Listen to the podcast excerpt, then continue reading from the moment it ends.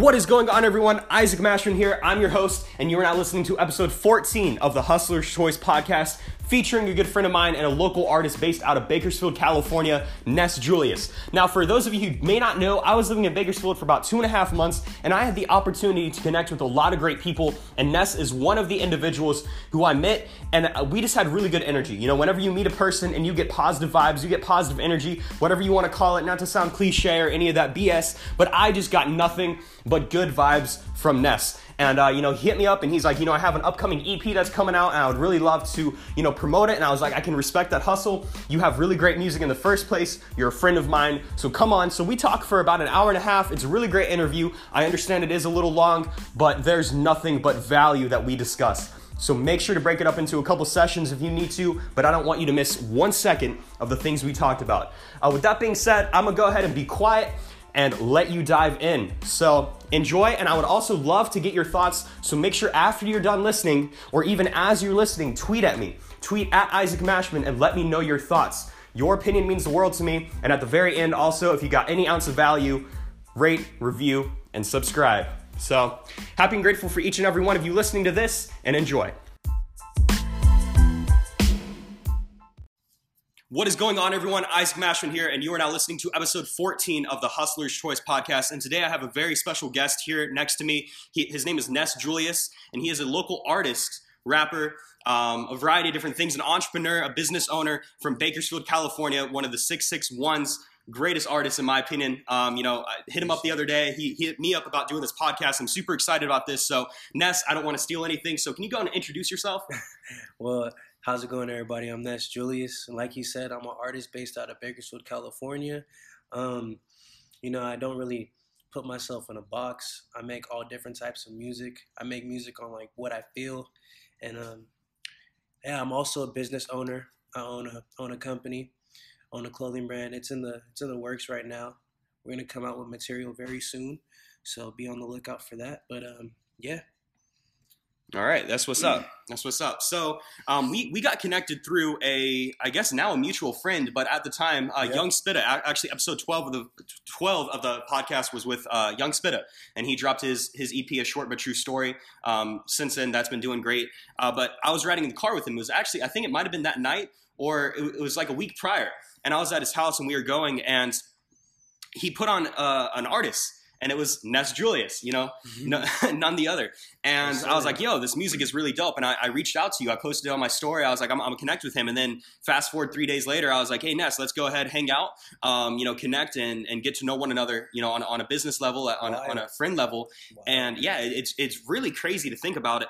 And, uh, you know, I ended up telling Andrew, I was like, hey, Andrew, like, Ness is at the crib right now and got got on a FaceTime and then since then put y'all in yeah, contact. but man, it's, it's crazy and, and speaks about the power of the internet. Yeah. But man, um, we went into this podcast with no questions, no exact direction. All I know is that we're going to talk and talk about a whole variety of different things, a whole lot of value. And uh, something I try to emphasize with the podcast is, you know, trying to give value to the listener because I feel like every single person has a different experience, a different hustle, something that they've been through that can serve as a lesson to another person. So um, man, tell tell the audience a little bit about yourself. I know that you're you're from Bakersfield, so yeah, uh, Bakersfield. I was I was born. I was actually born in Texas, but I don't remember it. So I like to say that I was I was raised here because I came here when I was two years old. Um, my family they were real. Uh, they they came here from the island, so they didn't really know anybody. So uh, growing up, I remember I didn't really have that many friends. I didn't get that many friends until like I transitioned to middle school. And I remember like my first little taste of music was really through my dad because my dad would play calypso music and he would have me like dancing to it in his arms when I was little. And um, to fall asleep, my mom would actually play country music. And so when she would play country music, I used to get, I got familiar with Tim McGraw, Faith Hill, Toby Keith, Reba, like, you know, the country music legends. And uh, yeah, I used to actually fall asleep to country music. No way, really? Yeah, and um, honestly, I credit that a lot to like my love for melodies because country music taught me like you know melodies because melodies are apparent in the majority of country music mm-hmm. with the guitar and everything. So yeah, ever since that, I just fell in love with melodies. Melodies transitioned to me loving R and B, and thus becoming an R&B artist. So I mean, I got to give a lot of the credit to my parents whether they like to acknowledge it or not, they may not have even realized they were doing it, but Right. they had a major impact on, on who I am as an artist. Wow. So so because of your experiences as a kid, now looking back and, and doing some self reflection or reflection, you realize just how big of an impact your music served. You know, and, and to fall asleep to country music too. Out, out of all things, country. You know, that Yeah. country uh, is like that one genre that people. I feel like people underestimate because country Definitely. really has a lot of influences. And now, um, it's funny that we're mentioning this. Uh, you you know, think about Lil Nas.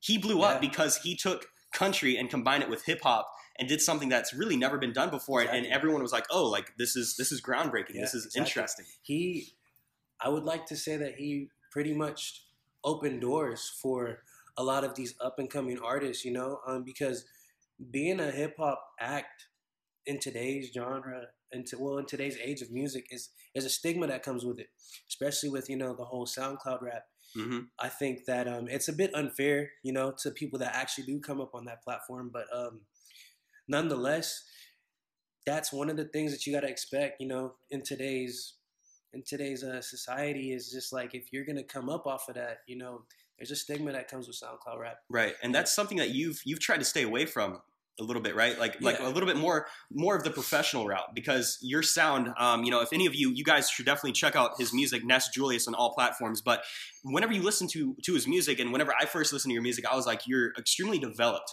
You have a very professional sound that a lot of a lot of artists don't have. Yeah. Yeah. of course, it's it's all love and. You know, it's unfortunate that there is that stigma behind SoundCloud because I, I've listened to a lot of artists on SoundCloud who are extremely talented, just For as sure. talented as any of the people For who are out right now.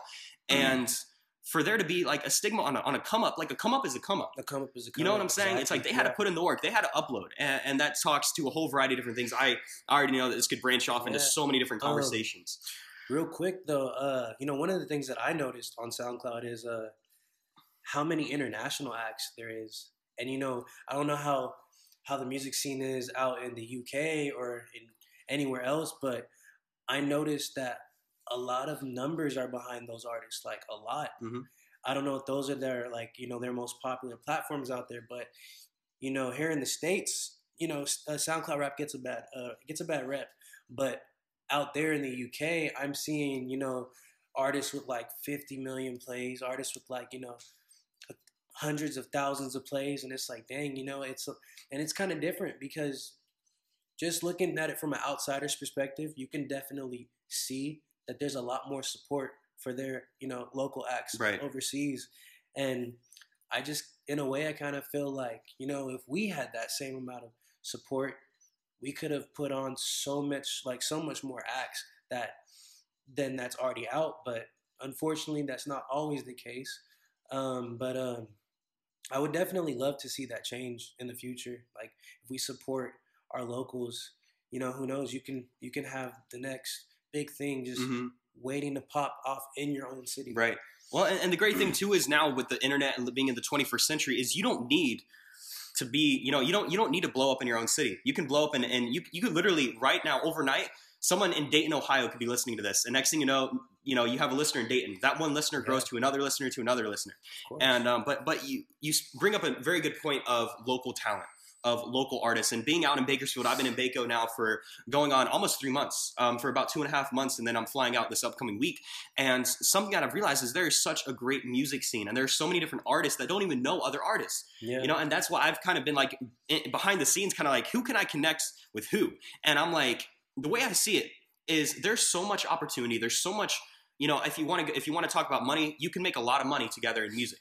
And there's just so many things. Like, why do people have such a, a scarcity mindset? And when it comes to music, by collaborating and working together, that's how people come up. You think about Lil Pump, Lil Pump, and Smokepurpp. You know, all the different artists. You know, they they came up together. yeah.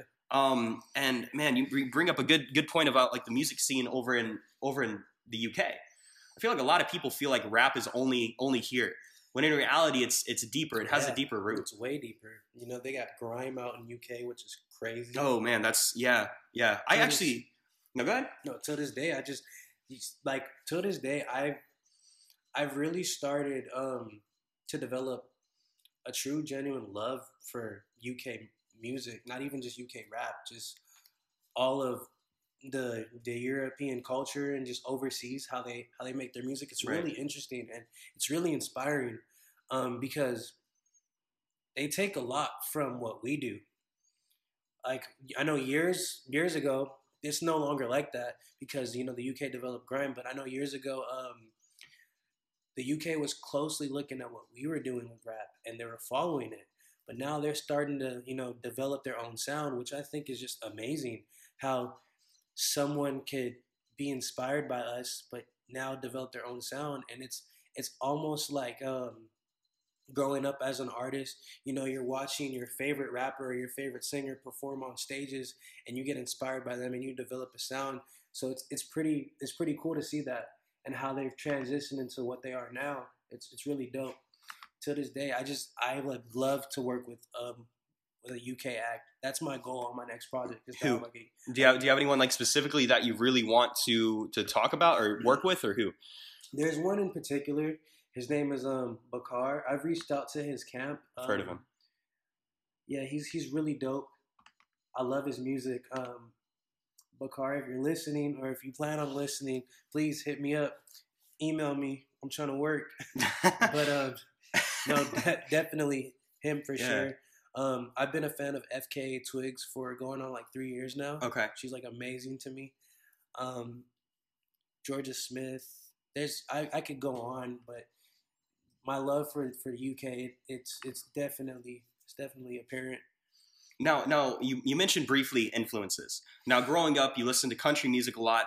Uh, you, you said like you know Tim McGraw, Faith Hill. You know, growing up, I personally loved loved country music. Over the past couple of years, not so much. I've kind of transitioned yeah. to you know I went through like country music when I was like a, a sweet innocent child, and then went through that that emo phase and did like a whole bunch of like hardcore screamo music. This is something I haven't I haven't talked about publicly to many people. Raw XD. yeah, literally, man, and just oh man, that that was some crazy crazy times. And then from there, I've kind of transitioned to hip hop. Hip hop has always been like a from middle school and high school, uh, especially at the beginning years of high school. And and part of the reason that is because growing up, my parents were like, hip hop is trash. Like they're like rap is rap is crap, and that's something they always told me. And I was like, I was the type of kid to where if you told me to go left, I would go right. And because they told me not to listen to hip hop and not to listen to rap, that's all the more reason why I did. Because I was like, this is unexplored territory. I want to I want to figure it out. Exactly. And so, you know, I, I personally I've been influenced by a lot of people like Rick Ross as an entrepreneur you know, there are lessons to be learned. Like Nipsey Hussle, for example, I, have taken a lot from him and what he did. Um, you know, a lot from Drake and just his overall marketing capabilities and stuff. But for you as an artist, what are some of your influences? Ooh, I have a lot. Okay. um, but some of my influences stem from Drake, of course. Okay. Um, PartyNextDoor, Young Thug, um, and Frank Ocean. And this is gonna be like a odd one, but uh, Beach House, the alternative group. Um, okay. What is, what is their number one song? I feel like I know who you're talking about, but um, they uh, how I got put on the Beach House was uh, I don't know if you've ever heard of that show, uh, Rhythm Roulette. No. Okay, so Rhythm Roulette is essentially it's a show where producers will blindfold themselves and they'll go into a record store and they'll pick three random records and they have I think it's an hour. Yeah, they have an hour to flip those three records, sample them, and make a beat out of it. And um, I don't know if it was on one of the episodes, but um, I think it's run by Mass Appeal, and Mass okay. Appeal is Nas's uh, company. It's now Nas's record label. I actually didn't know that. Yeah, and so it's run through Mass Appeal, and Mass Appeal did this episode where they had to sit down with DJ Dahi, and DJ Dahi um, broke down. He broke down a beat um, from Kendrick Lamar's project, uh, Good Kid, Mad City. Okay, fantastic and, uh, project.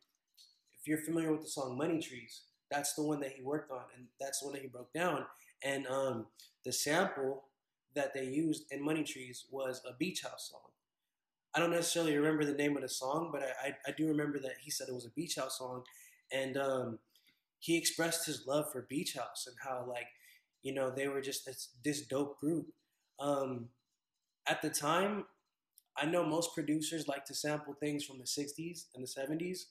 Their music, I like. I wasn't familiar with alternative music at all. So, mind you, at the time when I heard it, I'm thinking Beach House is like this group from the '60s, like but, the Beach Boys, right? Yeah, that's what. Yeah, that's immediately what I thought. But then I look up Beach House, and they're like, they're still making music to this day, and I'm like, oh snap, you know, let me check them out. Mm-hmm. And um, that was like my first experience with alternative music, and I just fell in love with it. And- Literally. Eh, so so I know that we, we were having conversations before and it's like your influences are all over the place. It's not just it's not hip hop. It's it's every it's everything. yeah. Yeah, and, and I feel like a lot of people, you know, Andrew and I also talked about this. Guys, the one thing that you're going to notice is the things that I talked with Andrew about on episode 12 are very similar to the things that Ness and I are talking about because they're so close to one another. You know, you, you, you had what, like a three hour conversation with Andrew the other day. Yeah. Like that, that's crazy. You, you can't have that type of conversation with many people. And um, and what I was telling them is, uh, you know, over the years, I kind of developed a, a love for just networking because um, that's basically what we did. You know, we linked up.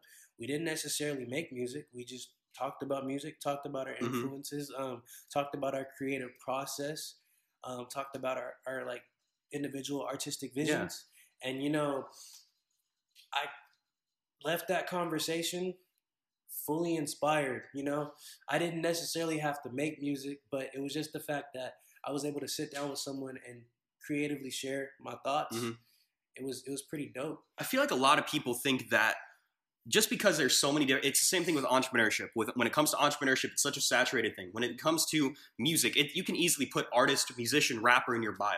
You could do that, and I feel like a lot of people, because of that, automatically assume that it all it takes is you write down a couple of rhymes on piece of pa- uh, on a piece of paper, and next thing you know, you're a rapper. When in reality, there's just so many different elements that go into that. Can you speak a little bit more about like the process about behind that and the process from like how you originally started to where you are today when it comes to what it takes to, to produce a song Got you. Um, honestly, I'm like the perfect person to ask because my transition was crazy.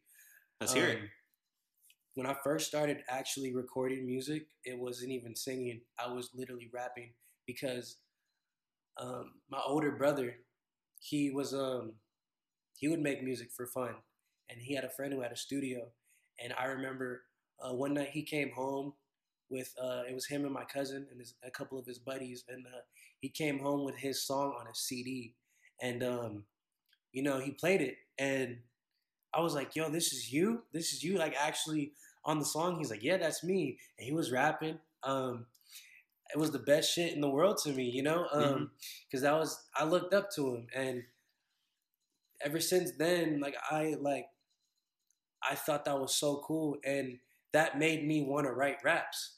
Um, it's just that he was he was more so very very influenced by um, the Bay Area music, okay and he was real real heavy on Mac Dre, um, real heavy on Messy Marv. Um, so he would make music like that, and it was like gang rap almost, and which is what my parents immediately associated all rap with was the gang culture, yeah and uh, that's why it was frowned upon in my household. man i hate that Yeah. my parents were the same thing and i'm like looking back now i was like you didn't know anything Yeah, um, but uh, but yeah, so it was gang rap, and um, I I seen that, I heard that, and I was like, you know what, this is cool. This is like this is this is the thing. So let me get on this, and so I started writing raps. You know, every day I would work on it, and just trying to impress my older brother. And then it got to a point one day where I was in my room and I was just freestyling by myself, and I didn't know he was home, and he just like cracked his head through my door and he recorded me. And when he recorded me, he played it for his uh, his producer, and then his producer gave me feedback and was like, "This has super potential." I think I was only like 11. oh wow Yeah, were you looking up to your brother like trying to impress him almost as like a, as competition or just trying to be like you, you had like was your older brother such an influence to you to where you're like i want to be like him was that kind of where it was coming from not so Definitely, much yeah. like i'm trying to be better than him but i would like to be like yeah. him It was That's- more. It was okay, more that's so like uh, about acceptance because in his eyes, you know, that was like almost like another father figure. So I was Okay. just like, you know, if he thinks this is cool, then that's all that matters to me because I'm trying to be like him. okay Um, and he really encouraged me. He he really did encourage me to keep doing it. And um, you know, I so I kept doing it. It wasn't something that I was fully confident in because I wasn't doing it.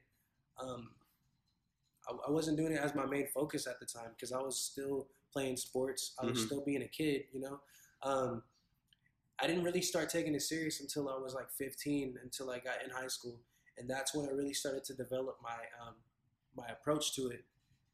I was still taking a rapper's approach though. Like still, I still love to sing. I was in choir and, and chorus, but I didn't know how to implement that in my own music, and um, it didn't take me until almost after high school. So like midway, I would probably say like the beginning of my senior year is when I started actually producing producing my own beats and recording myself because I had I got a studio set up in my room with the help of my parents. They, they helped fund it, and um, that getting my own studio is what really helped me develop. And then I started getting comfortable with my singing voice. And 18, 19, I fully transitioned into being a rap and singer. And how old are you right now? Right now, I'm 20, 20. Okay. Yeah. So I'll be I'll be 21 in um in January of Wow. 2020. Yeah, um, yeah, and so eventually that helped me transition, and I ended up getting more and more comfortable with my singing voice, and now here I am. I would. I don't necessarily consider myself like a singer or a rapper. I always like to say I'm just a pop artist Okay. because I, I like to make like trendy music, but also I like to keep it keep it true to myself. I'm really, I'm, I'm really starting to refer to a lot of people as artists rather than rappers because, you know, it, it's just deeper. It's deeper. You know, you're doing a variety of different things. You're, you're able to rap, but you're also able to sing. You're able to do things with your voice that a normal rapper wouldn't be able to do. You know, there are some people who just have like one, one, one flow and just stick to that. And now, I want to, I want to take a step back, and you mentioned your parents um, and how they, how they helped fund you getting that studio. So, are your parents like supportive of you when it comes to this music, or is it has it kind of like changed? Or talk talk to us about that. Um, okay, so right now they're in the middle. They support me, but at the same time, they're not they don't fully understand it just yet. Okay. Because the problem with with the music industry and, and like, you know, I think we've talked about this is it's high risk. hmm You know, you have it's what what you put in is what you get out. Absolutely. Um, and starting up from the ground up, you have to make a lot of investments. And um, you know, being on this side of it, you know, we, we totally get that. But on their on their side, you know, they're they're not outside looking. they see in. all the risks, but they, they, They really see can't see the reward. They can't see reward and they can't see potential. Mm. And that's Yeah, short term versus long term vision, and a lot of people, a lot of people view different things that they're not involved with through almost like a jaded view, a jaded eye. Yeah, and like my dad literally told me, he was just like, you know, as much as I support him through this, you know, I would much rather him have his focus towards something more realistic, you know, Okay.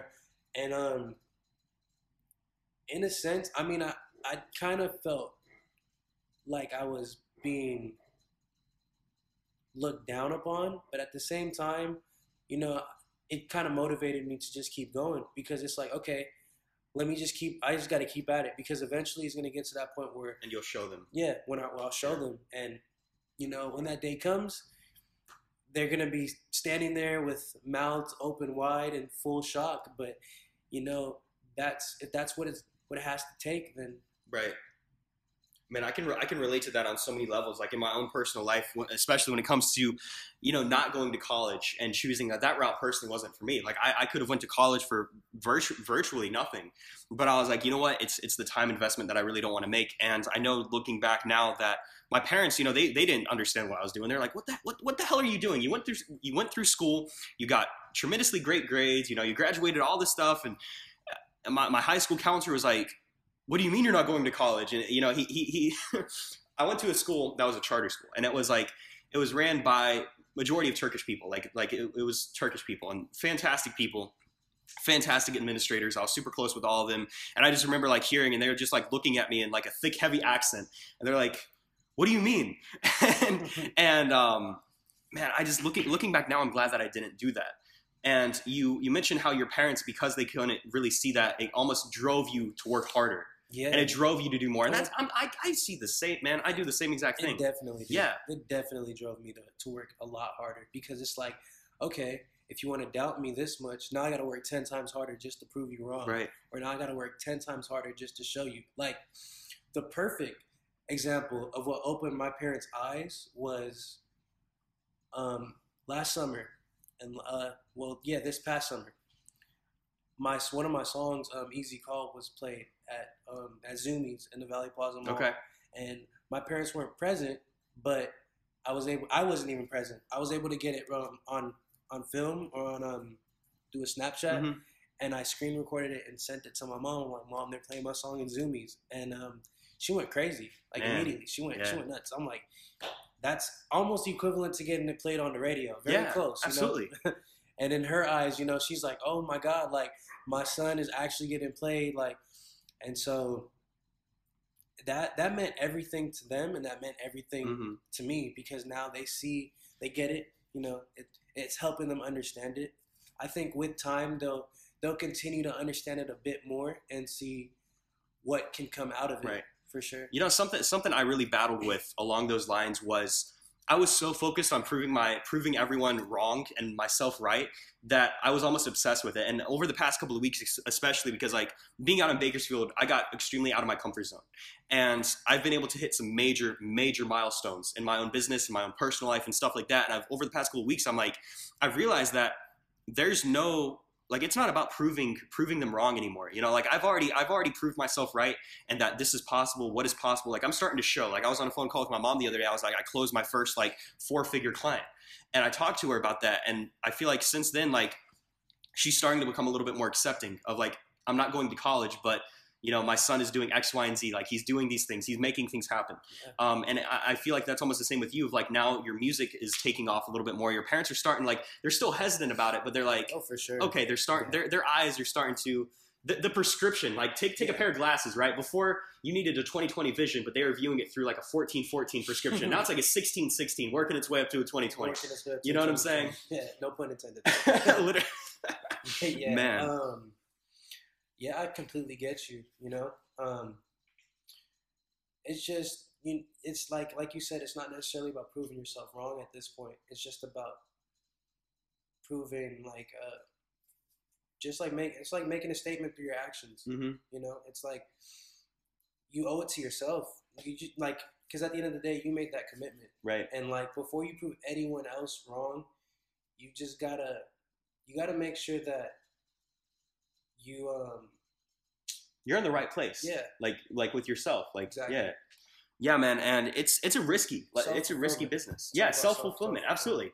Uh, you know not making so many you know not not talking so much but more so actually putting in the work exactly And that's something I, I've taken a step back too. Like I'm working on a lot of things, but I haven't announced the things, and I'm like, I have to stop myself because I'm so excited about announcing. Like, Yeah. like for you, man, you record a song, you immediately want to be like, I want to announce this to the world. Like I got this fire song, but now you're starting to be like, and it's crazy that you mentioned that Yeah. because a year ago like literally a year ago I was recording a song a day for the span of like eight months straight that's unbelievable. and depending on the quality of the song because mind you i'm not the i'm not the best engineer in the world. Like i know that my mixes sometimes sound crappy but at the time i was literally mixing a song a day for like nine months straight. And um, depending on what i thought was good or not i would literally upload it that same day.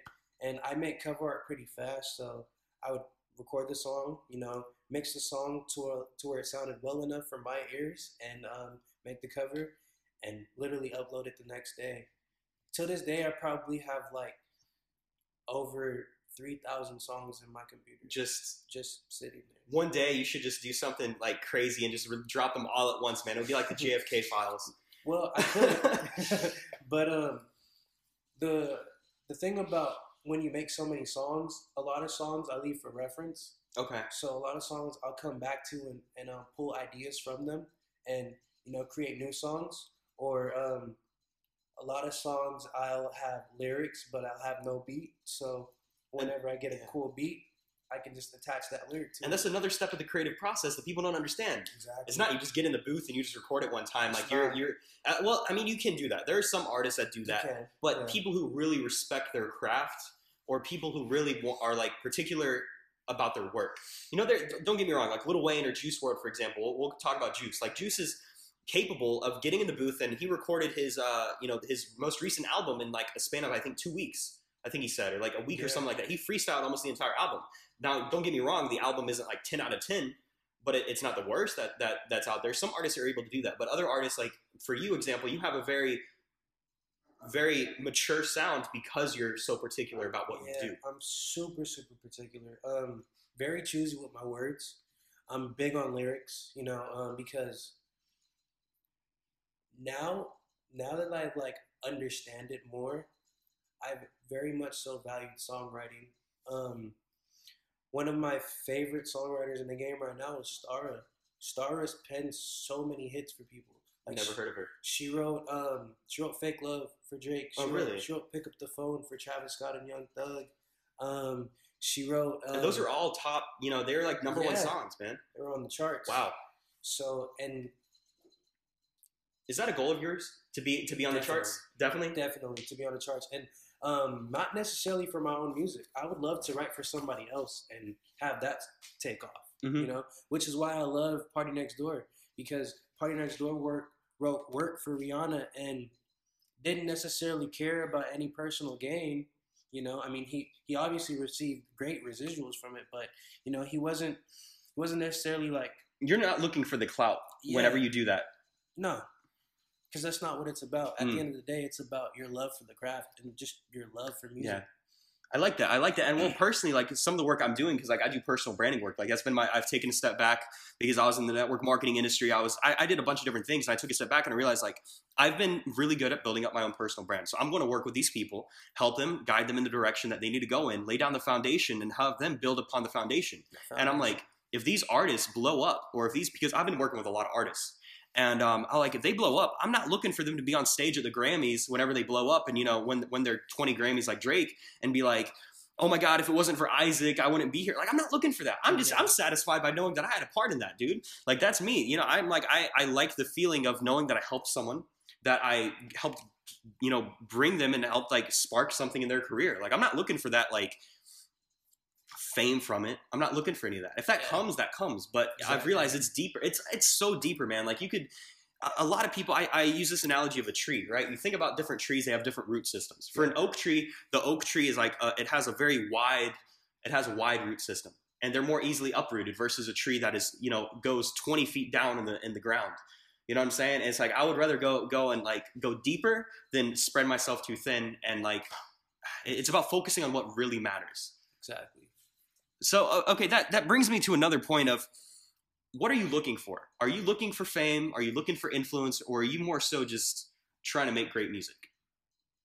Honestly, all of them. All of them, you know, but in a very humble way. in a very very humble way Uh-huh. but um like i said before you know i'm willing to be okay with having that influence because it's all about the legacy you leave Facts. it's all about the Yes. legacy Yes, i mean absolutely. look at look at nipsey hussle Mhm. nipsey hussle it just it's unfortunate that he passed probably before he even got to his prime you know but what he did for his community and what he did in music and how he was able to leave a legacy Mhm. that's what really matters. Because 10 years from now, I guarantee you, we're still going to be talking about Nipsey Hussle. Absolutely. Like 20 years from now, we're still going to be talking about Nipsey Hussle. You know, and, and I was down in LA um, back in July. Holy crap, I've been here forever. no, it was, it was August actually. But man, it's kind of crazy to think back. Like, of, of I've already been in Bako for for literally a six of a year. It's crazy. Um, but but me and my buddy Victor were down in LA for for a party, and we were walking along Venice Beach, and we just saw nothing but canvas arts of Nipsey. And dude, I, I almost wanted like I was getting emotional. I was like, this is legacy. Like that is powerful to see like what man I, I agree it is unfortunate like i remember the day that that i got you know of his passing and whatnot like i i broke down i was like what the like what the hell Yeah, and it's crazy because, you know, I'm, I wouldn't consider myself a super fan by any means. Right. But mind you, I got put onto his music when I was like still in high school. Oh, wow. My, my brother put me on his music. And ironically enough, we were in La- when he put me on. Mhm. So, um, you know, just in a sense, growing up listening to that and being at a certain age where now I'm starting to intake what he was saying because he was literally putting people on game about you know how to run their business and how to navigate themselves through the the law of attraction too. He, he talked about you everything. know? yeah. And man, Nipsey really set the blueprint for for entrepreneurs, um, for businessmen, for you know people who want to be independent artists, for anybody that wants to have a brand and build something, or not necessarily have a brand, but to put a to have a stamp in your community and leave an impact. Like he just he just had that in him to where he could literally be the voice of a generation. Right. And you know, Tupac always said that he's gonna oh be. man, that's such a powerful line, Yeah. man. That that line gives me chills every every he's time I gonna- hear he's it. gonna spark the voice of change. Right. And literally, I think that maybe that was Nipsey, or maybe Nipsey is just reiterating what Tupac said, and maybe he's gonna be the spark of the next. You know. Right. So it's like, it's all about the legacy. Yeah. It's all about the legacy. Man, legacy has been something I've really been big on over the past couple of months, and I, I don't know if I told you about it, but I started up Team Legacy, and Team Legacy is a Facebook group that I created um, when I was in that network marketing company. Um, I wanted to do a team name because we all have different teams for our downlines and stuff like that. I was like Team Legacy because I was like, there's Team Ambition, there's Team X, Y, and Z, Team Supreme, but I was like Legacy, right? We're, we're trying in network marketing. You're trying to get other people to help make money. Um, and so I was like, we're playing for legacy. We're changing lives. We're going to, you know, be, you know, we're, we're helping people. Um, but I got out of the company and I was like, that name is so powerful. I want, I want to like use that. And so I started up a Facebook group called Team Legacy. And it's basically a group for people to collaborate, to network, to ask questions, to give value. And my goal is to get it to the point to where, hey, I, Team Legacy, I'm in Chicago. Who else is in Chicago? And to be able to network with people within the team. That's amazing. And I have so many different ideas with that, but I've realized like just by bringing people together, you don't know how things can can play out in the future, man. Like I don't, you and you and Andrew could make a song that literally blows both of your careers up, dude.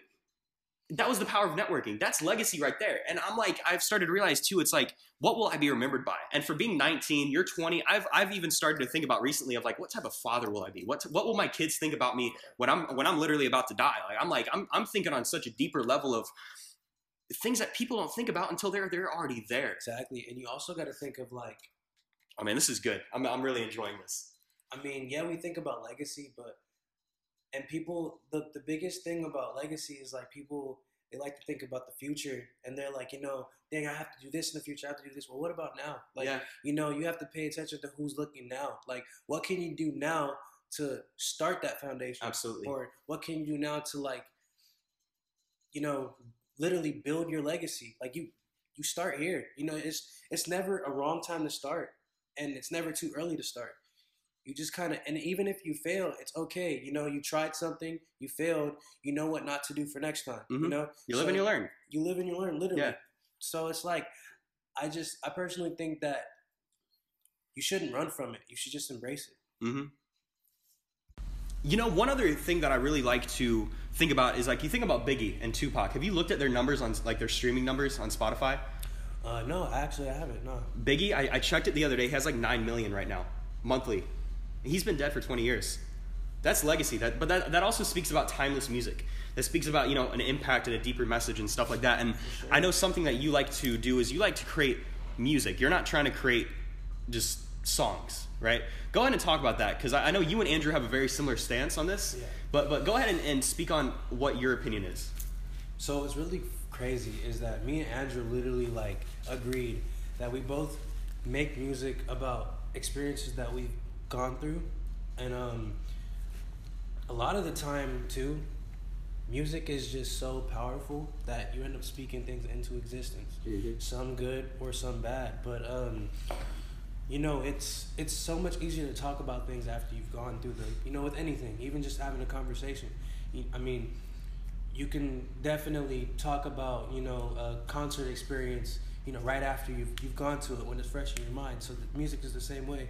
It's almost like you're having a conversation with with someone who you haven't met yet. I, that's what I like to think about music. Like that's how I like to think of it. Like you're talking to someone who you haven't met yet, who you are literally being a voice to. Like you're literally being somebody's voice. You know, someone who's afraid to speak, Mhm. or someone who is uh, too embarrassed to share that that happened to them. Um, so like the perfect person like that opened doors to me that did that was Drake. I mean, Drake was very emotionally vulnerable in a in a time where that was frowned upon in hip hop, and till this day, some people give Drake a lot of flack for it. Others praise him for it. I Right. mean, but at the end of the day, Drake right now is probably arguably the, the biggest artist you know in Yeah. the world. So, you know, he's that's that's the that's the main one of the main people I look at. You know, because he had that sense of vulnerability, that sense of truth, that sense of honesty. That's still That uh, authenticity Yeah. that a lot of artists don't have. exactly. You know, it's not about just the glitz and glamour. It's not all about, you know, the the money, the cars, the fame, just the the dope music. It's like a it's a deeper meaning of like respecting the craft, man. And that is what separates songs from music. It's, it's all based on feeling and emotion. Feeling and emotion. Okay, okay. I mean, that's almost like like for all the entrepreneurs listening too. Like that's if you think about it, there are a lot of people who just flash Lamborghinis and Ferraris on Instagram because they can.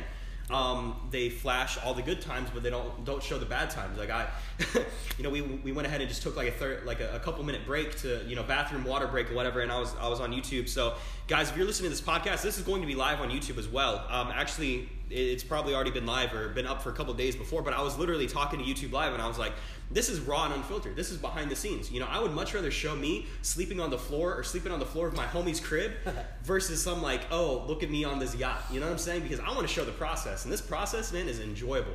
And and for you, you you have come to enjoy the process. You've come to enjoy the journey. Exactly. Yeah. Very much so. I mean, at first, I'm not gonna lie. I was just like, dude, when is this gonna take off? Like, at one point, do I start calling for my private jet or calling my assistant.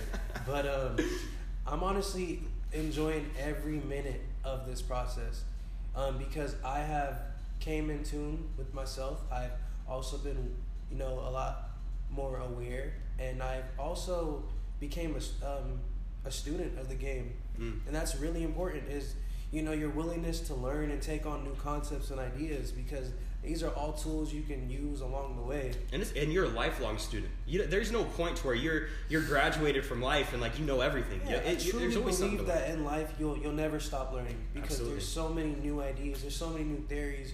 You know, there's all these different books being written, and you know, no one makes the rules of life. You know, you just you learn and you you learn as you go and you live as you go. Yeah. So Unfortunately, however, some people do do stop learning, but that's that's by choice. They choose to stop learning. Yes. You know, like like when it comes to reading, like you don't have to read a book to learn something new. But like the average American reads less than like I think two or three books a year. Stuff like that. Like they they choose to not do an action, and oftentimes they don't even realize that they're doing that. But for me, I've become addicted to, to knowledge, dude. Like I, wa- I want to learn more. I want to learn how I can get better. I want to learn how I can improve and you're the same exact way. Like it's you, you take constructive constructive criticism rather and you appreciate that. Am i right? Oh i embrace it. You embrace it? to the fullest you know? If someone and um i can't remember what artist what artist uh what artist said that but they said that i can't remember what artist uh, it's gonna bother me but that artist in the interview said that he'll rather be in a room with 10 people who don't like his music versus 10 yes men. Yes, absolutely. Because the 10 people that don't like your music will tell you exactly why they don't like your music and that will give you the ability to fix it. Man. And that's that that's again, this is like a crossroad for for conversation. Um that talks about the people who you have in association in, in your circle, right? The people you have around you. I would much rather have people tell me that I'm doing something wrong, that I'm going down the wrong path, that I'm not oh, performing yeah, in the way that I should, versus sure. a whole lot of people that would be like, "Dude, you're doing great!" Like da da da da. Like, what can I do better? Exactly. You know what I'm saying? Because at the end of the day, it's all about progression. Mm-hmm. It's about adaptation, but it's mainly about progression. You know, right. um, look at Kanye. Kanye's been making music for al- like almost like two decades, and it's still relevant to this day. And you can make the argument, well, oh, he's tailoring to a younger audience, but in order for him to adapt, he also had to progress. Yeah. You you and Andrew are the same, man. This is freaky. This is freaky. Now, um, man, I know I, there was there was an experience the other day, and and, and my buddy asked me about um, what I thought about his shirt. I'm not going to mention mention his name or mention the clothing line, but he mentioned like, hey, what do you what Isaac like? What do you think about the shirt?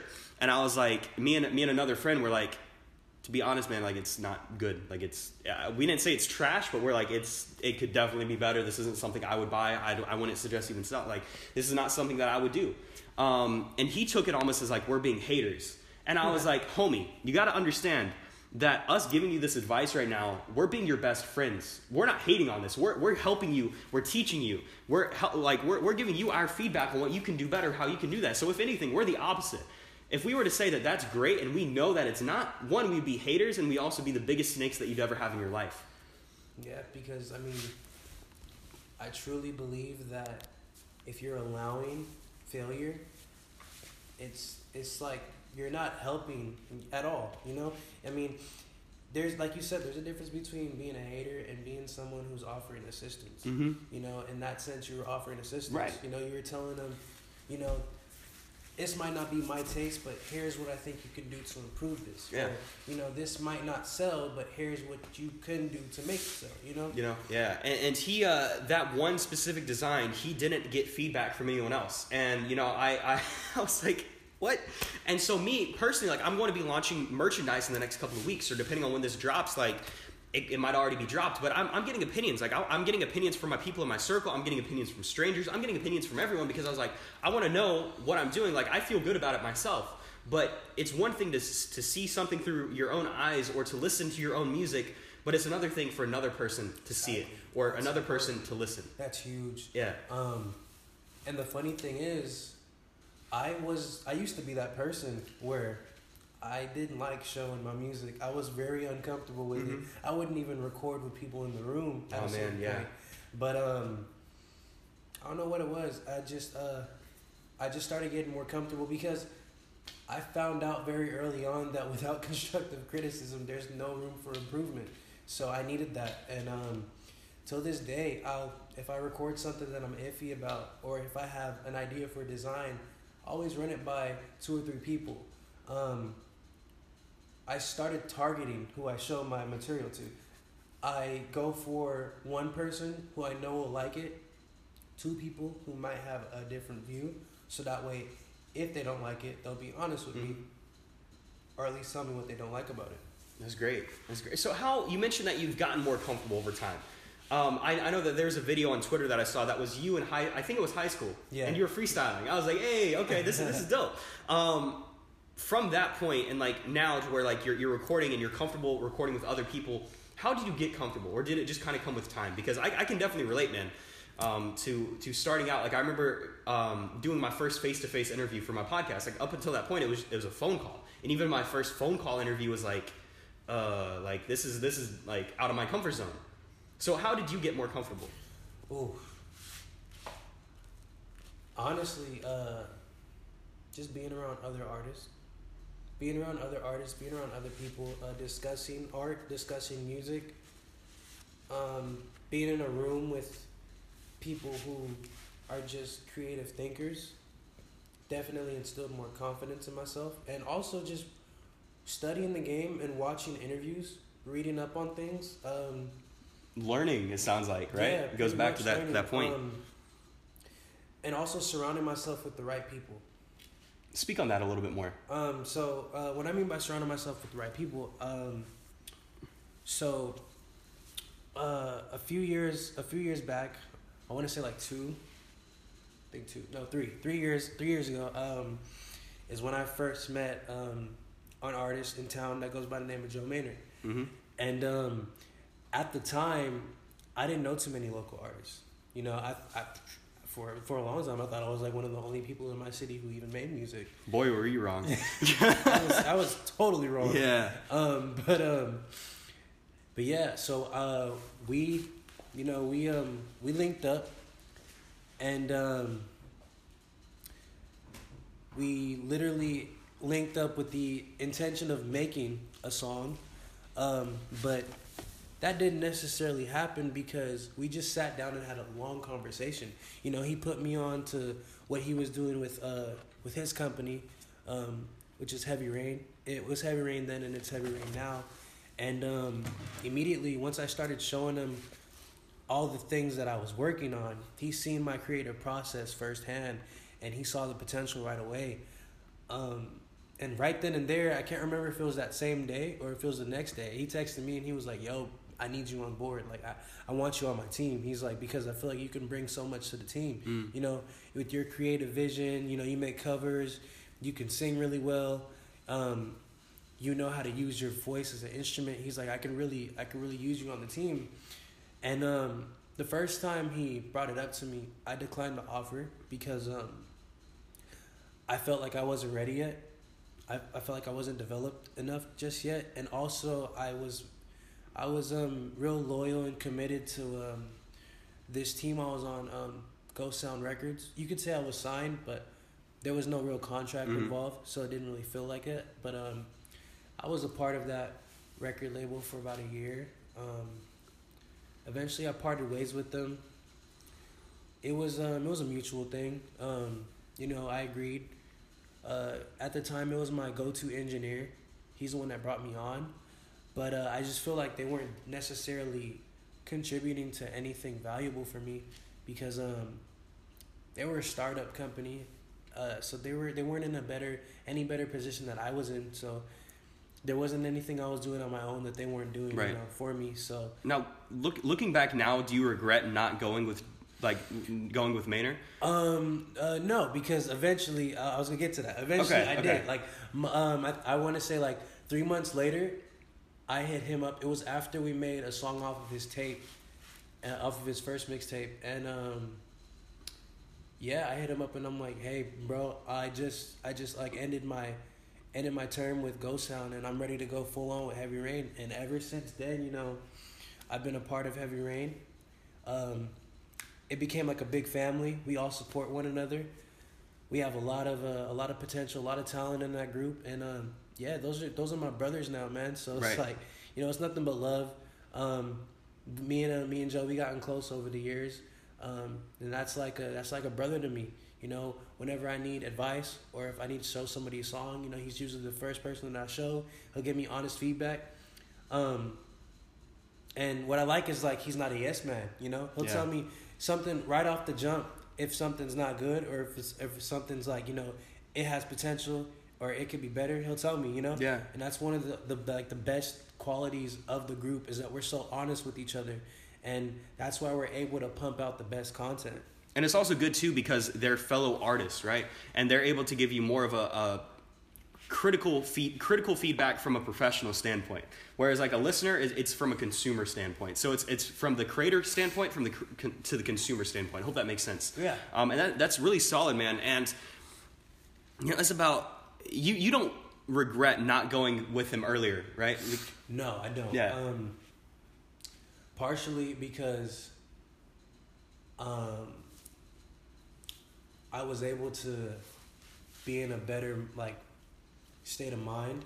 You know, I had time to think about Mhm. it, had time to grow, had time to see what they were doing. You know, because I didn't want to jump into something and you know they didn't have um, valuable assets Right.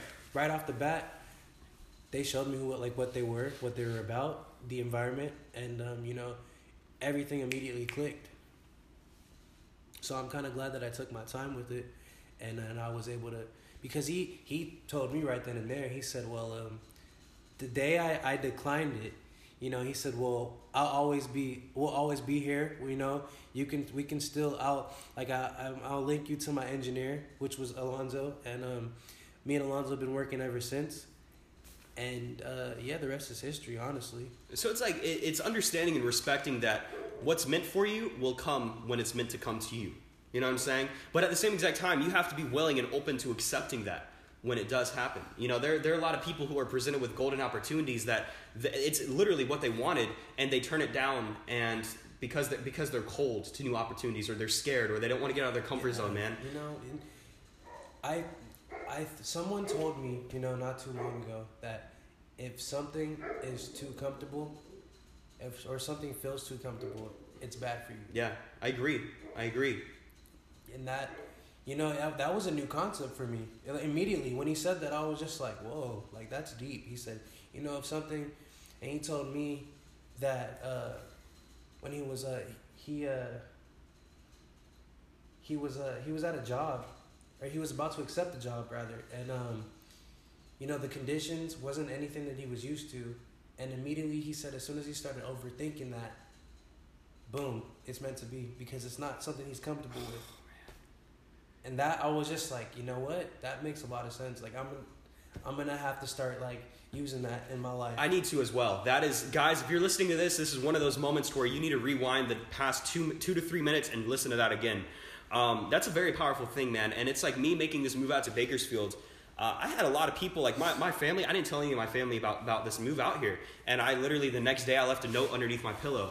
I left, yeah, I, I I'll speak on I'll speak on this for a couple minutes. I've mentioned it here and there in pieces of content, but I was I, I reached a very dark place mentally. I wasn't sure what I was doing. I was like, entrepreneurship is for me. I'm an entrepreneur at heart, but like I'm dealing with a very toxic environment, like living condition wise, like physically, it was it was toxic. Like it wasn't a good situation. I had a lot of stress. I'm trying to help people make money, and I'm not making money myself. I'm trying to do all these different things, and I was um, I had a flight out to out, out to Los Angeles for VidCon, um, and it was a round trip. And I reached out to a friend of mine. His name is John, and I was like, John, I don't know what I'm about to do. I, I, am going to go take this round trip. I didn't even have the money for Ubers. Like, I, I didn't have the money, money to take the Uber from the airport to the hotel or any of that stuff. And I was like, I just, I don't know what I'm going to do. It's like, I'm going to come back home. I'm going to be in the same exact situation I left. And I don't know what, what the next step of my life will be. I'll, will I have to get a job? Will I do anything? And I'm like, looking back now, I realize that I could have done exactly what I'm doing now there. It's just mentally, I wasn't ready. I wasn't ready. My environment wasn't ready. And that speaks to, I didn't realize just how powerful your environment truly is, whether it's good or bad. And he's like, Isaac, take the flight. Take the flight, go out there, and don't fly home. He's like, you have, you know, I, I was telling him I have connections with Bakersfield because I flew out to Bakersfield last year expecting to make a move.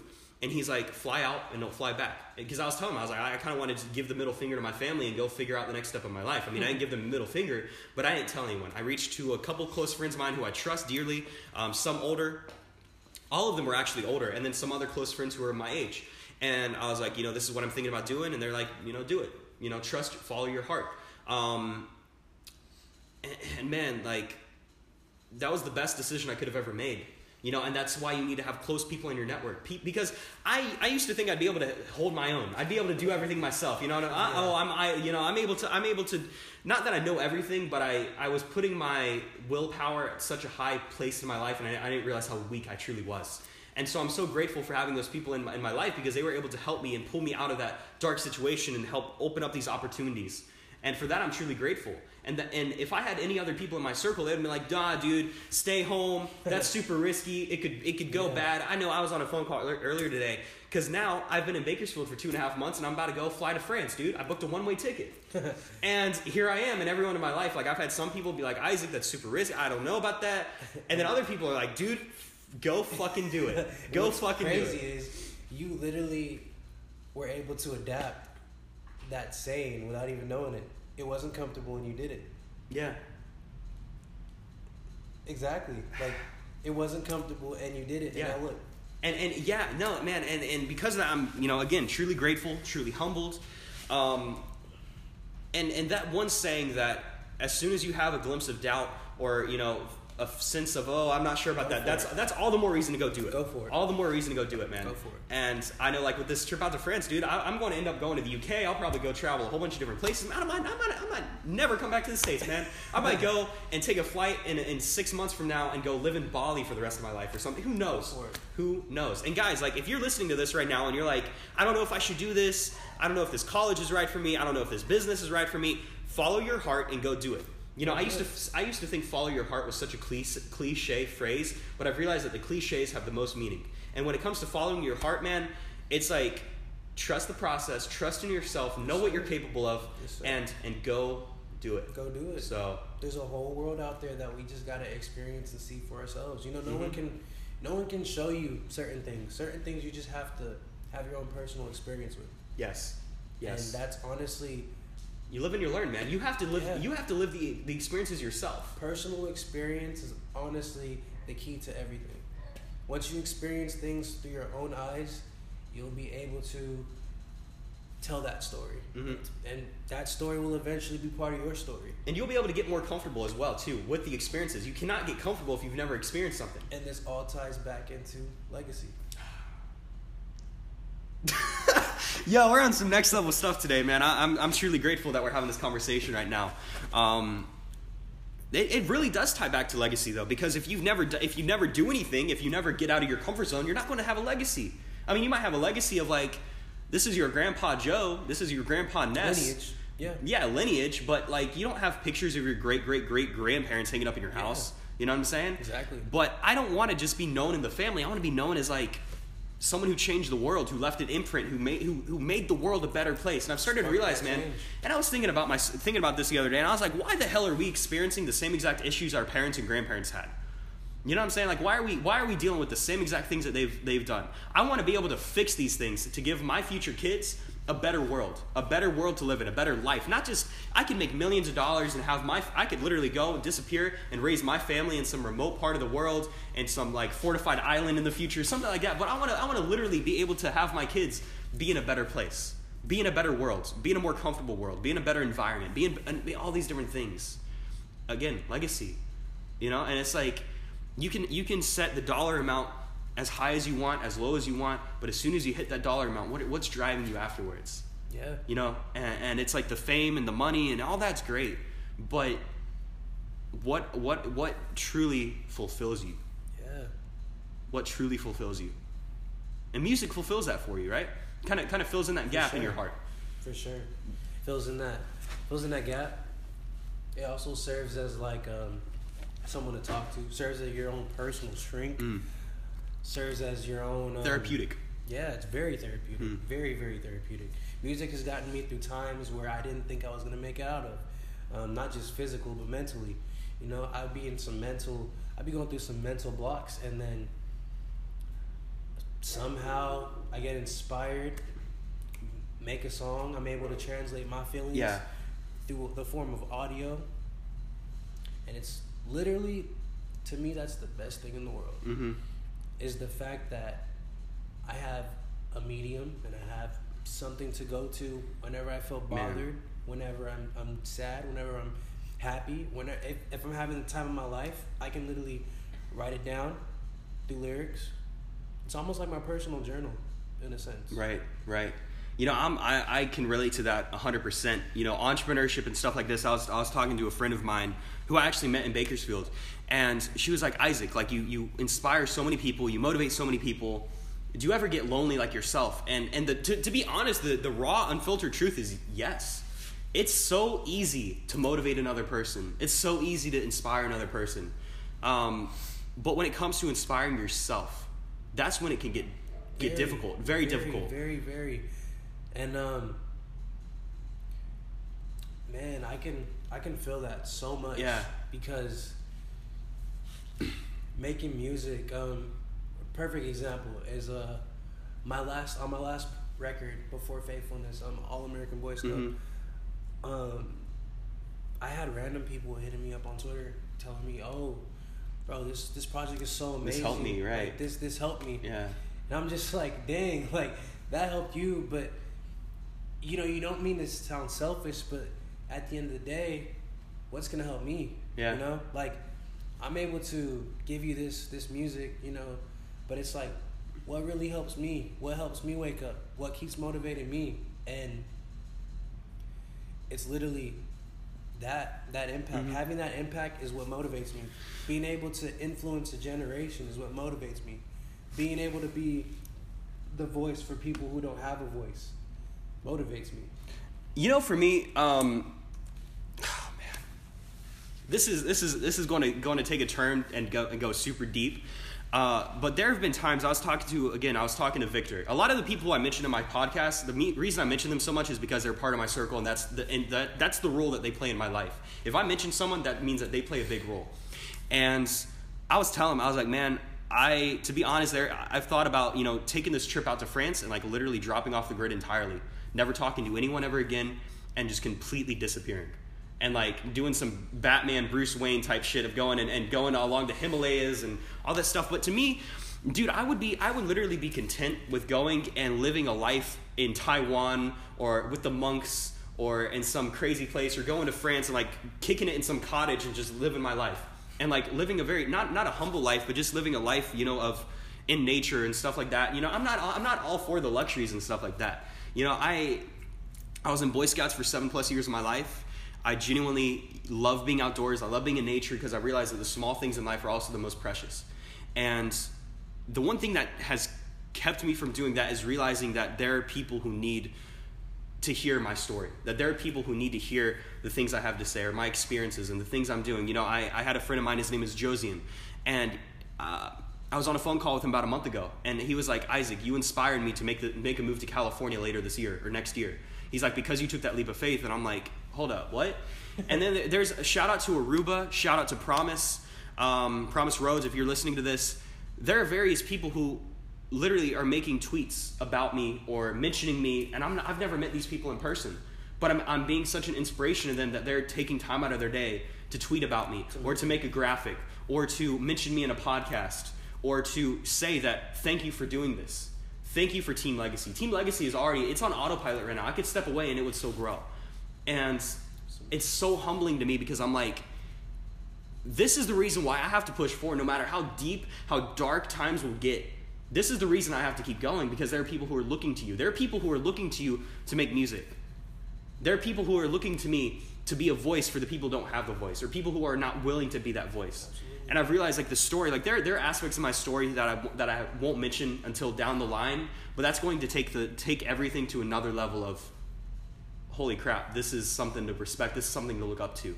And it's so just it's it's crazy, man. It, it genuinely is. And and for music, for example, it's like you never know that one song that could that could help a person get themselves out of suicide. Exactly. I remember I went through a very dark time man, I did not expect to go down this road, but this, this is the type of conversation that's, that, that means the most. And I remember going through such a dark time when I was younger, and I always looked to music as a coping mechanism. Now, given it wasn't the best music to look to, I was looking to like some emo, screamo, depressing stuff, but that was my coping mechanism. And as I've been through more times, you know, I listen to I listen to a lot of hip hop because of the stories, because of the messages that they have, and music. Music has always been a big part of human humans, human nature, because it, it triggers emotion. Humans are very emotional beings. And no matter what, it's same thing as it's a spiritual experience almost. That music enables us to feel a certain way. You know, if you listen to Young Jeezy, you want to rob a bank. If you listen to Miley Cyrus or you know or, or Bebe Rexha or something like that, you're going to have an entirely different emotion. You know what I'm saying?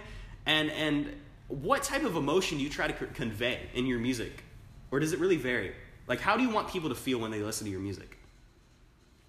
It varies, but for the most part, since I go to music to vent, I would like to for people to be in an emotional state when they listen to my okay. music. Not necessarily. Well, in a way, I've always said this. It's gonna sound kind of bad, but I've always wanted to make a song that someone can cry to.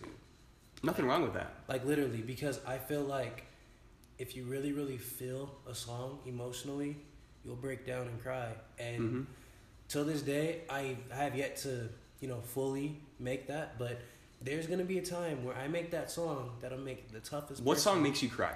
What song makes me cry? Ugh. I don't. I don't know if I've ever like sat down and broke down, but. Or shed a tear, or just get into another emotional state of like. I do remember when I was going through a bad a bad breakup with my ex, I would put on um, I'd put on the Weeknd. Mm-hmm and yeah, that's like the go-to for a lot of people. I'd, I'd cry to that. I'd cry, or I'd put on I'd put on um, Lana Del Rey, and I'd cry to that. Okay, okay. You know, for me, it's it's Victory Lap by Nipsey Hussle mm. because the way he starts off that album, and I, I, was a Nipsey fan before his passing. I didn't get into his music until 2018.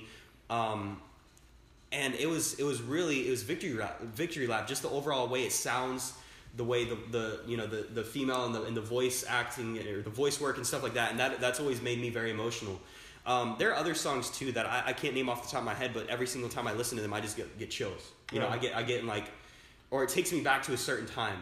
You know it takes me back to a certain time like riding the school bus to school or something like that like you know the throwbacks and stuff like that and you just get shivers and you're like holy crap like yeah. and that serves as a reminder of how far you've come. You know like if you really stop and think about how far you, you you've come from the time that you started. And it, we get so caught up in the grind, we get so caught up in the now, we get so caught up in the tomorrow, we fail to remember that we have come a long way.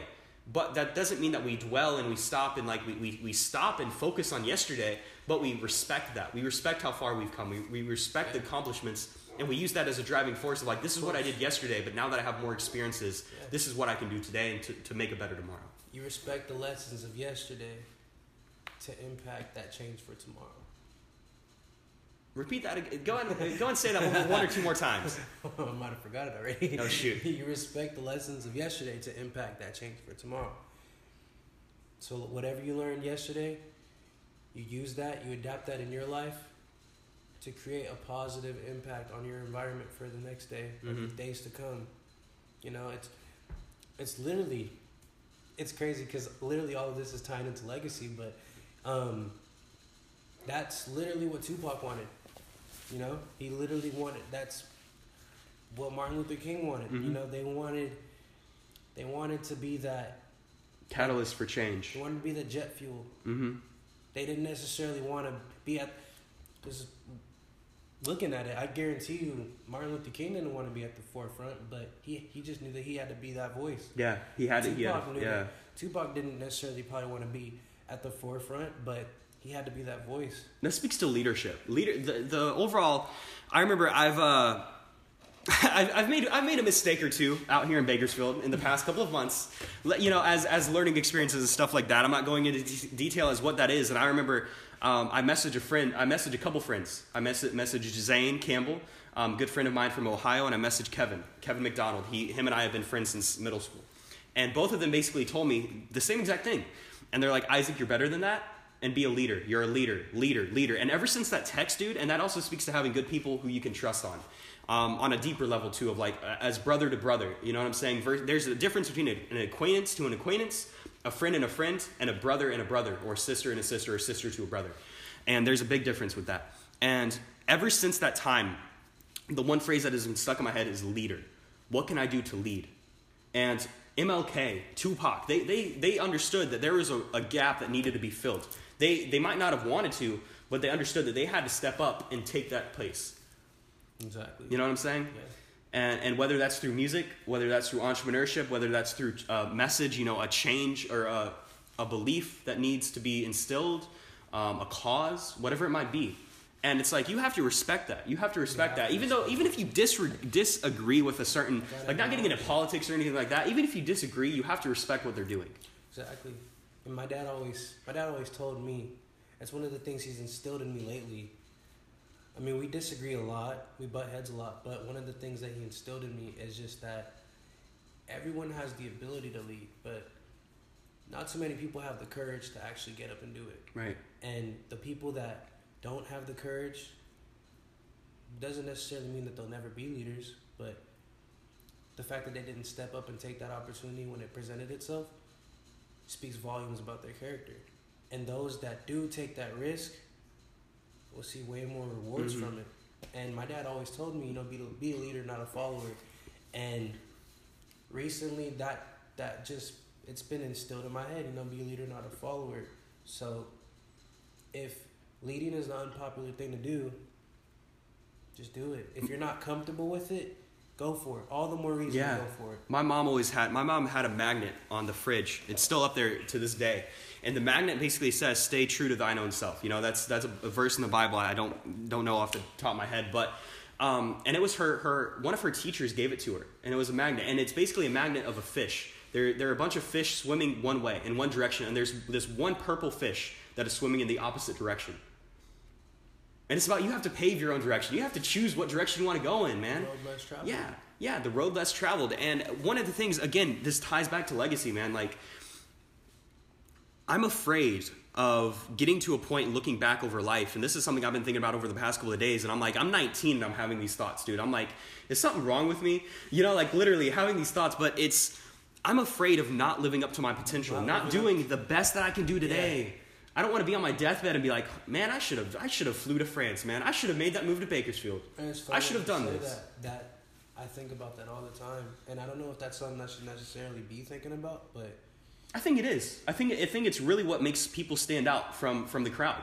You know, the, the leaders from the followers, the people who are, you know, going to, to be big influences in, in the music industry. You know, you think about the people who have the most influence are the people who stand out the the most. spectators versus the doers. Right, right. Yeah, you know, you, that, you know, that I, I, I just, I need to take a step back to think about this because we always use the analogy of people running a race, right? They run a race. Why, why would you be on a spectator? Why don't you run that race too? You know what I'm saying? It's laziness. Why be on the outside looking in when you can partake on everything that's going on? That's why it's so exhilarating for me because I'm like, what can I do? I have so many different passions and so many different things that I want to get done, man. And like, as much as I want to do, as much as I love doing this this trip to France, as much as I love, you know, everything else and all the different places I could go, I also see the potential here locally in Bakersfield. I'm like, oh my god, this is like a playground. Like, what, man? I could I could get some things done. I can get some things going. It's a it's a nice hub of everything, you know. But Yeah. it's just so much untapped potential, Right. and not enough people looking to use that potential to to their benefit. You have to unlock that. You do. You know, have to unlock that. you have to unlock that, and and the only person who can unlock that is yourself. You know, you can have everyone around you trying to like they they're literally giving you the tools. This is something something um you know a friend of mine Zach uh, said, and he's like, you can give the tools to everyone, but it's like you can you can literally tell like teach the person lay out the blueprint like you're building a cabinet. You're building a cabinet, but if you don't pick up the hammer and you don't pick up the screwdriver, it doesn't really matter. You have to make use of the tools that you're given. And I'll, everyone, like I could give you the tools. Like I, I know, I know, I've done coaching calls, paid calls, by the way. People who are looking for my advice on social media, I literally tell them everything that they need to do, and they don't do it. And I'm like, what? What? But in a way, it's not necessarily about having the tools. It's just about having the will to actually do it. Or making the tools at that. You know what I'm saying? There's some some circumstances where you won't have the tools, but you have to find a way. Exactly. You have to find a way to do Find that. a way to do it. Mm-hmm. Cause right now I can give I can give you a hammer, I can give you some nails, I can give you a blueprint. But if you're not actually willing to build the foundation, what's the point? You got to put in the work. You gotta put in the work. Yeah, there's no shortcut around work, is there? There's no shortcut. No. The only way you get the shortcut is if you've done it for so long that you know the easy way to get it done. And that comes with preparation. That speaks to uh, unconscious competence. There's there's this concept. Uh, I, I it's it's based out of Napoleon Hill's Think and Rich. Um, there's an audio by Kevin Trudeau. Uh, that I was listening to, and Bob Proctor, he's, he's one of the greatest gurus. He's been studying the law of attraction and Think and Grow Rich by Napoleon Hill for over 50 years, longer than both of us have been alive. and something that- that they, they mention is unconscious competition, competence and conscious competence. And one of them is like understanding that you're doing something, understanding that you're doing an action, that you're competent to do something. And the other is not even recognizing that you're doing it, but you're already doing it. So a lot of people who are successful, there's some people who, uh, who become successful without even like knowing how they became successful.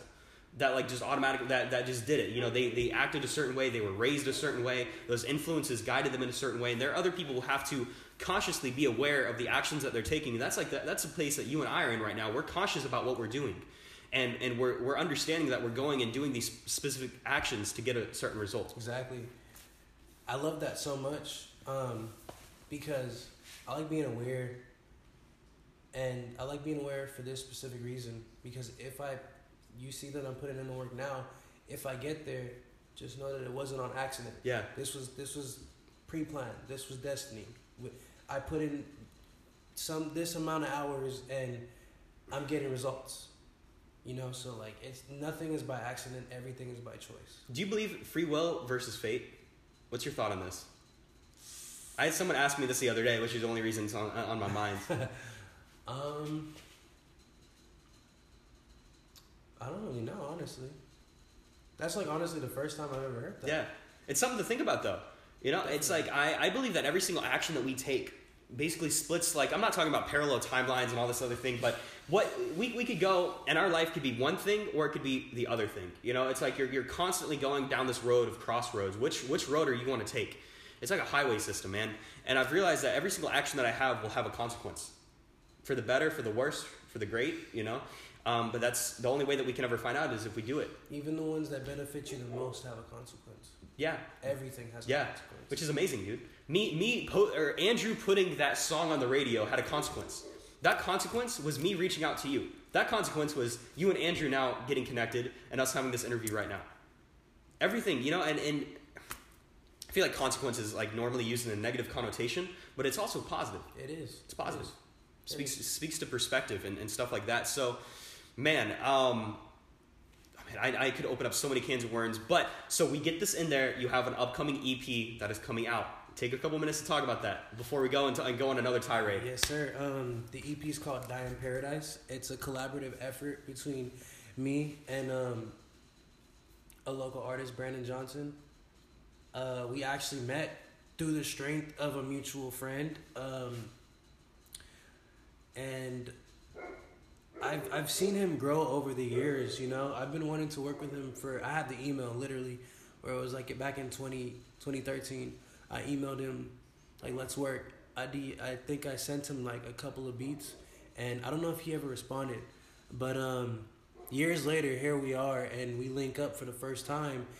Right off the bat, he's a genuine dude. We ended up becoming really close. Like that's one of my closest friends now, and you know we ended up making a whole project together, and um, Yeah, so Die in Paradise essentially is it doesn't overstay its welcome. It's under 30 minutes. Um I was able to bring I was able to bring a West Coast flavor to my pop sound and I was super grateful to have Brandon, you know, get into my world and then him um, jumping on songs with pop elements to it. And also we were able to influence uh, or infuse West Coast West Coast pop with my R and B style. So I think it's a it's gonna be a good listen. Um, if you're a fan of my music, you'll love it. If you're a fan of Brandon's music, you'll you'll enjoy it. I think it's it's a good mixture of a lot of different styles, you know, for everyone's taste. So, um, yeah, I'm uh, excited.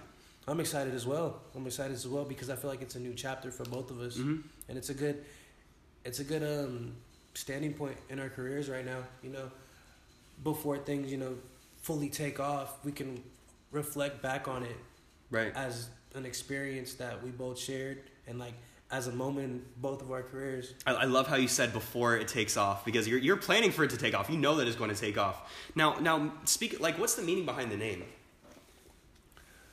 So, Die in Paradise, man. Um, literally one day I was at my producer T Mac's house. Uh, we were just, we were just cooking up beats. We were just throwing uh, some samples together, chopping some things Mhm. up, and uh, it was after I made the song called MPR, which stands for Money, Power, and Respect. It um Pop Smoke has a song called that.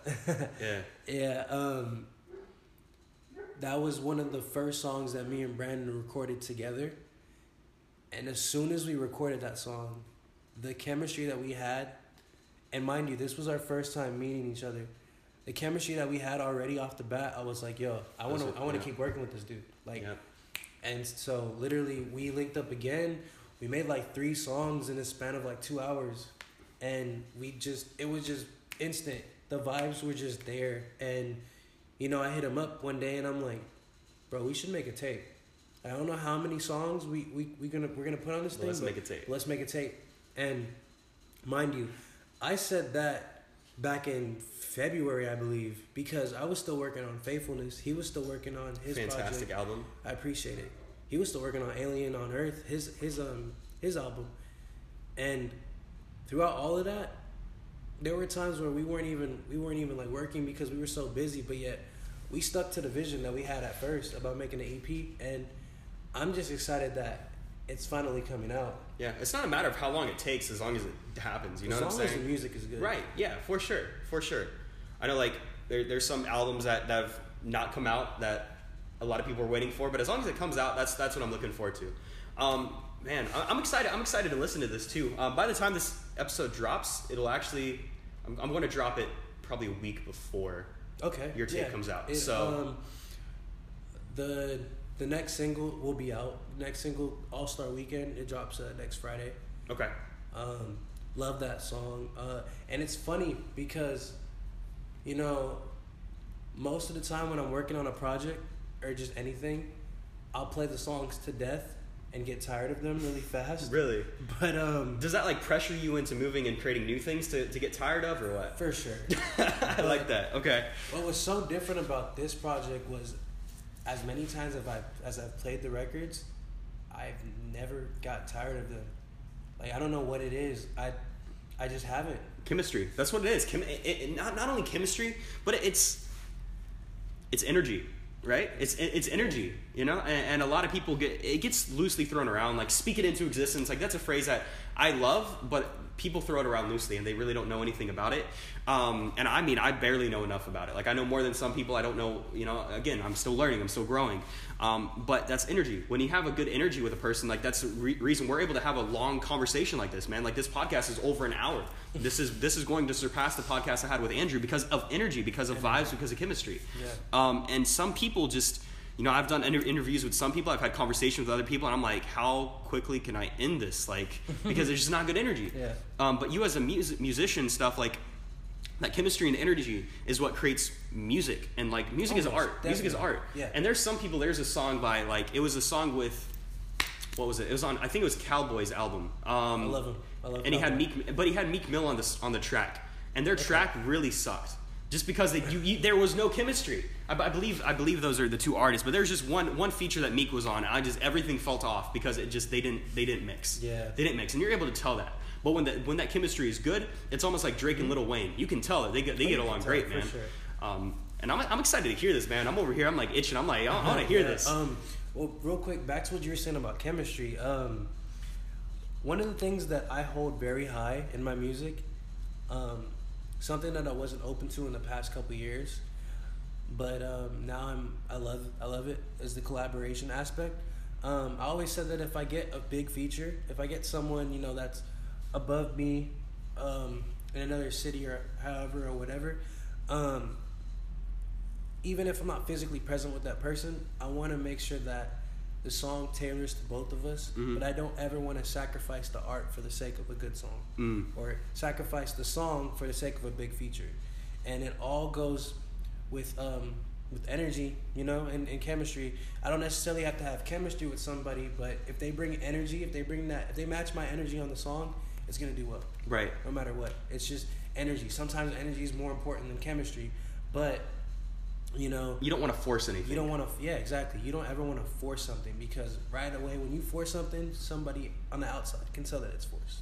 And this is this is good. This is good, guys. Another another part. Replay the past two minutes. Nessa's over here spitting some straight facts.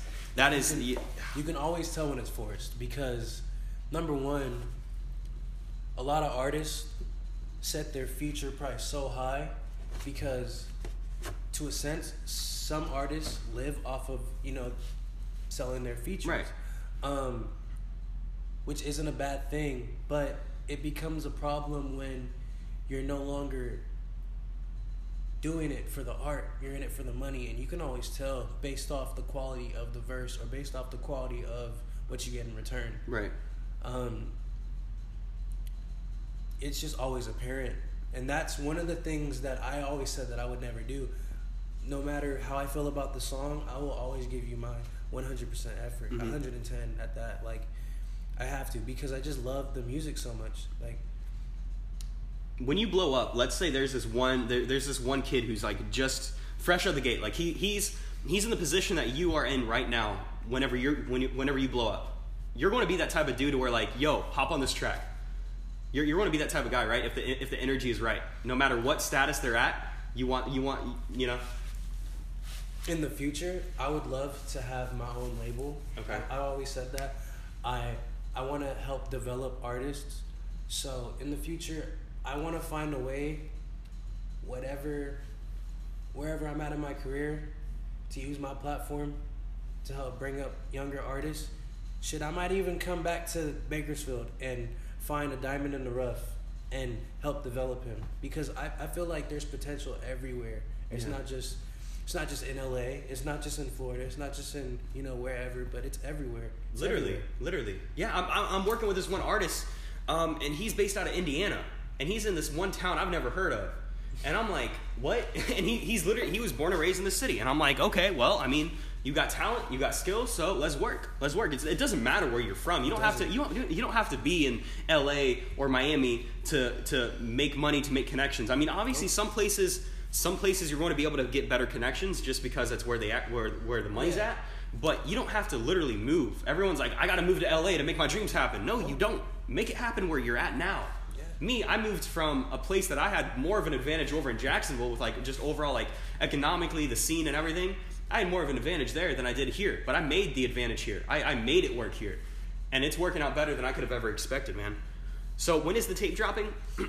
The tape will drop um October 11th, I believe. Yes. October 11th. October okay. 11th. All right. Well, guys, I will make sure to go ahead and put the links to all to, to his project um, whenever it drops and stuff. I mean, get that taken care of, of course. Are there any like other gyms that, that you want to drop? Because I feel like you're you're on the edge of your seat, just like I want to say something. What what what do you want? Um, man, um, recently I made I made this big move in my life, in my career. Um, I decided to leave my former clothing company called Wax Worldwide, and I've decided to fully transition into putting my energy into a new brand called Tony Floyd. Um, and what Tony Floyd essentially is going to be is it's gonna be a clothing brand, of course, but what I really wanted to focus on was um, being very innovative, and um, I take the same approach in music. I like to be forward thinking, Mm-hmm. and our slogan is um, living in the progressive form. So it's yeah, it, it has it has a lot of meaning behind it. That's deep. okay, all right. it's uh, living in the progressive form. You know, um, consistently consistently adapting. Not even just adapting. You know, being the forward thinker, being the outsider, being that person that oh you're wearing you're wearing that like I've never seen anyone wear that, but being the first person to do it and having others follow. So, living in the progressive form. No matter what you do, you should always think ahead. I love that. You should always think ahead, and that's what I want that to represent.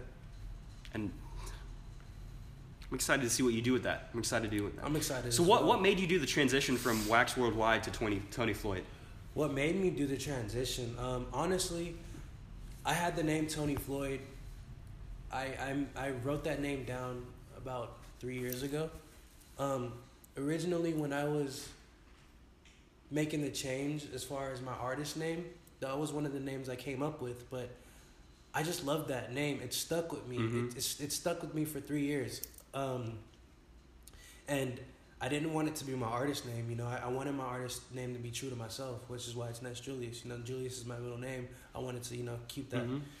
Um, but man, Tonye Floyde, I always knew that I wanted it to be something big. At the time, that's when I first developed Wax. And, um, you know, Wax, the name Wax, everyone associates it with, with uh, weed. But, I mean, I, I originally got the name Wax Worldwide from the term on wax, which is what um, people used to say when things were, you know, recording Mhm. or, or even in music. It was a real popular term back in, I, I can't even remember when. I, I want to say like the 80s, the 80s, yeah, um, with disc jockeys. And um, I always thought that was so cool because I was really in tune with, with just music as a whole, and I really loved to learn about it. And that's why I called it Wax Worldwide because I wanted it to be, you know, everywhere worldwide. Um, but yeah, I'm I'm very glad of what it what it taught me as far as the business side of things. Um, really glad of, of what it taught me creatively. Taught me, um, you know, how to how to think better, and also it taught me leadership. And um, you know, no matter what, moving forward, it'll always hold a place in my heart. The guys over at Wax, we're like we're brothers, you know. Mhm. Um, those are my guys.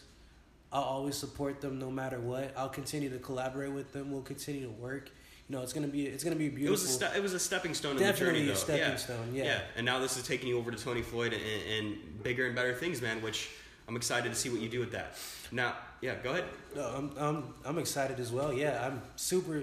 Honestly, for the, like I I don't know. I I think we we might have talked about it before we started the podcast.